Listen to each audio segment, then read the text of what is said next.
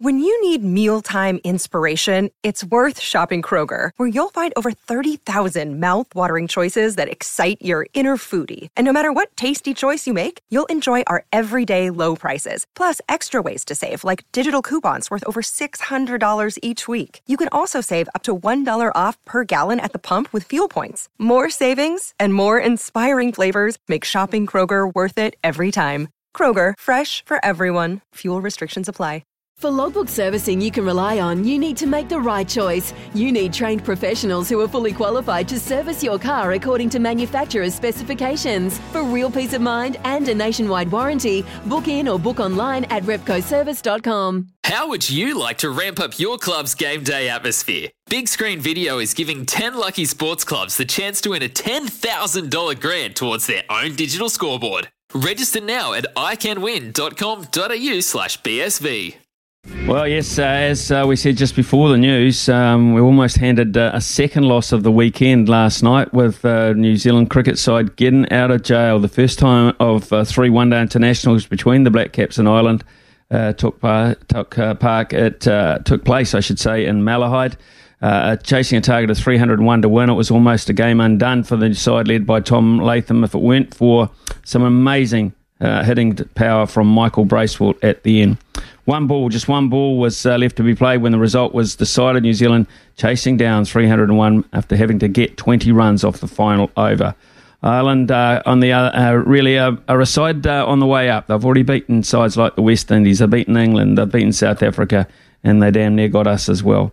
Uh, joining us now from Talksport in the UK is cricket editor, commentator, and the host of the Following On podcast, uh, very well known Jonathan Norman. Jonathan, thank you very much for your time. I know it's a little bit late over there, but man, now what a game of cricket uh, you called overnight. Oh, absolutely, and, and, thanks for inviting me on the show. Um, yeah, it was an incredible game of cricket, and truth be told, um, it, we weren't expecting that. You know, the team assembled, uh, got together, and, and for much of the contest, um, apart from uh, perhaps the first 10 overs of Ireland's innings, you know, it, it, it looked like it was going to be Ireland's win. You know, they, they, they put a score on the board themselves, 300 for nine.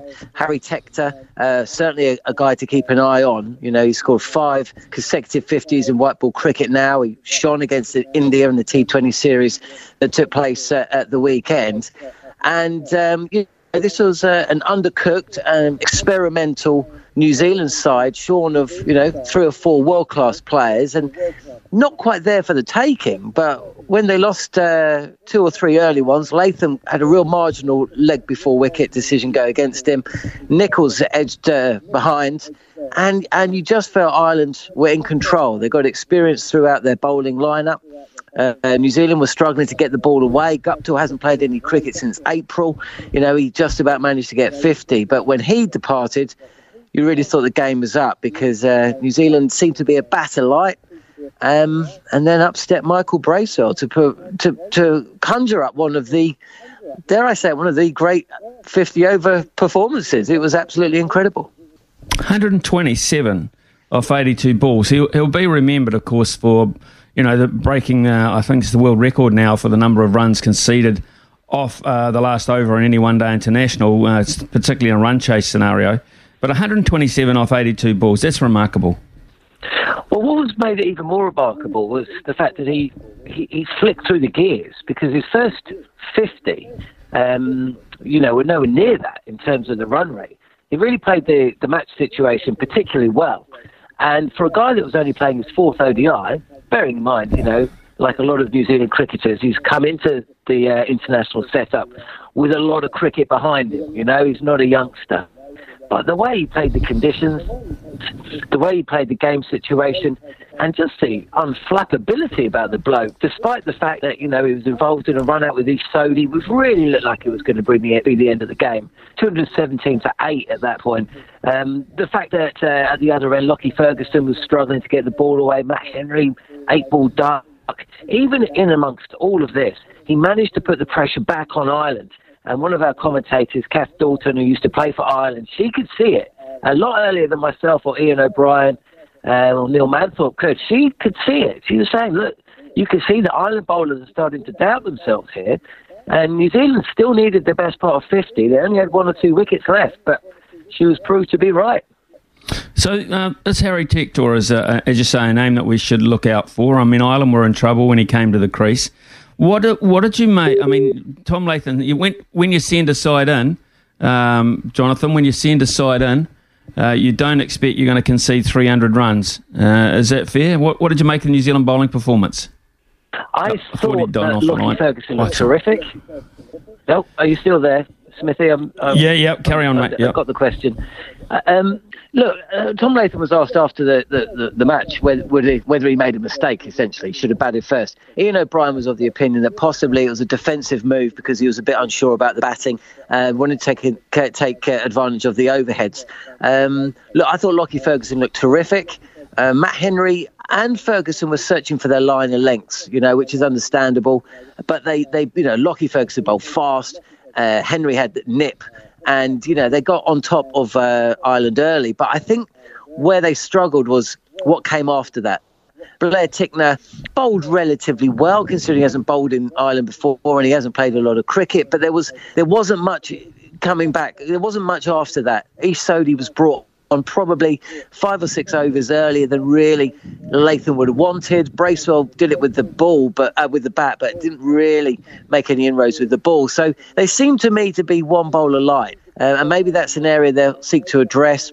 Not a lot, to be honest, waiting to come in with Milne with a little niggle. So um, I didn't think they were, apart from when Ferguson was on, they didn't look like they were they were going to take wickets too often. You know, it was more down to batsman error really. So didn't really overly impressed. But when you consider the bowlers that aren't playing and the fact that you know, there's very little experience in that side. I think that uh, mm. you know Martin Guptill has played as much as many ODIs as nine of the other members of the New Zealand side, if you take Tom Latham out of it, pretty much. So an experimental side, a, a new side, and one that aren't used to the conditions. Um, you know, I, but I do think that they got out of they got out of jail a little bit today. Yeah, I think there's no doubt about that. It's the one that Ireland will rue. Um, of course, but uh, let's talk about um, the strength of associate cricket. Then, uh, can we? I mean, you know, uh, Ireland, of course, uh, it wouldn't have been a fluke if they beat New Zealand because, of course, they've done it to major nations before. Uh, how's the, the, strength and the development of Irish cricket as you see it? Well, look, I think that the World Super League, which was the uh, the changes brought in, which essentially meant that all of the, um, uh, I mean, they are full members, aren't they? But teams like Ireland and Netherlands, they essentially have to play you know, uh, the likes of England and New Zealand and Pakistan. And it just meant to, to essentially qualify for the World Cup. Um, and it's something the hmm. ICC are getting rid of, which is an absolute farce in itself. You know, finally, Netherlands have got a summer of cricket involving New Zealand, Pakistan, and England. Ireland have got the same. And the other thing is, Ireland just played India in two T20s. Ireland came within a, a six of chasing down 227 in the T20 against India, an India side that have just walloped England. You know, so they mm. need these games if they're to progress. And unfortunately, the ICC, and its infinite wisdom, have actually put together something that works. And after the, this cycle of games, culminating in the World Cup in India next year, they're taking it away again. So uh, good. It, it's it's always a case of one step forward, two steps back. It is bizarre. It is absolutely bizarre when you, you put something together and it finally comes to fruition why you turn around and Gazumpa, I, I just can't understand uh, the scenario behind that. I, have got to say, uh, look, we can't let you go without uh, a quick review, Jonathan. Of course, you have kept a, a, very close eye on England and uh, the, the, the way they've just turned this uh, around, not only against New Zealand but against uh, India as well. I mean, I think I, I thought there'd be a change, but I don't think anyone anticipated it would be a change for the better to this degree. Did you? Oh, absolutely not. You know, I, I thought there'd be a short term bounce because it couldn't get any worse. One win from 17. Um, I kind of had the feeling that New Zealand were struggling a little bit. They, they certainly weren't where they were last year. They, they just lost to Bangladesh at home. They lost to South Africa at home as well. So you know this isn't this isn't the New Zealand side that maybe toured England 12 months ago.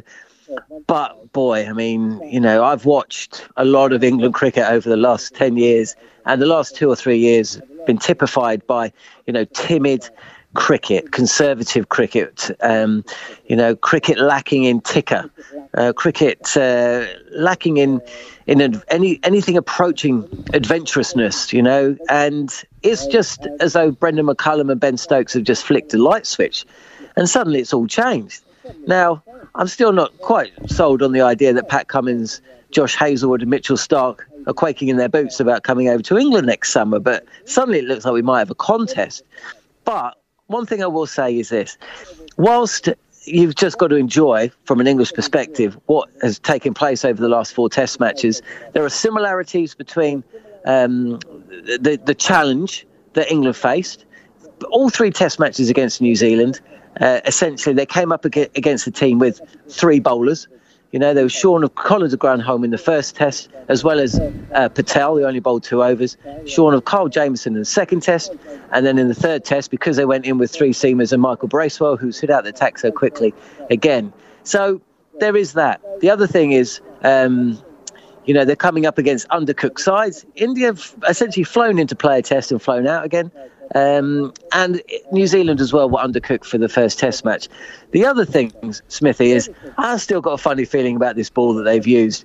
You know, you're essentially seeing teams trying to change it after every over.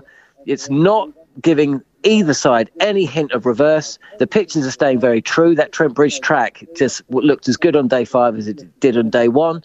So I've got a feeling we will look back at this summer and we'll say it was a brilliant experience. Um, but if that ball starts reverting back to the Duke's ball that we uh, we know and love. The conditions within the pitches, and also, uh, you know, England aren't able to chase in fourth innings. You might see uh, a different story, but you know, you just got to enjoy it because the cricket, for the first time in years, is putting smiles on people's faces, and, and that's got to be appreciated. Brilliant, absolutely brilliant uh, scenario, and uh, nice, nice for England cricket uh, because I know how passionate the fans are over there, as are the commentators, yourself included. Uh, Jonathan, thank you so much for your time this morning. Thanks for uh, staying up late to review that uh, One Day International for us, and of course the next one is just around the corner as well. So we'll wait with interest to see if New Zealand can play a little bit more.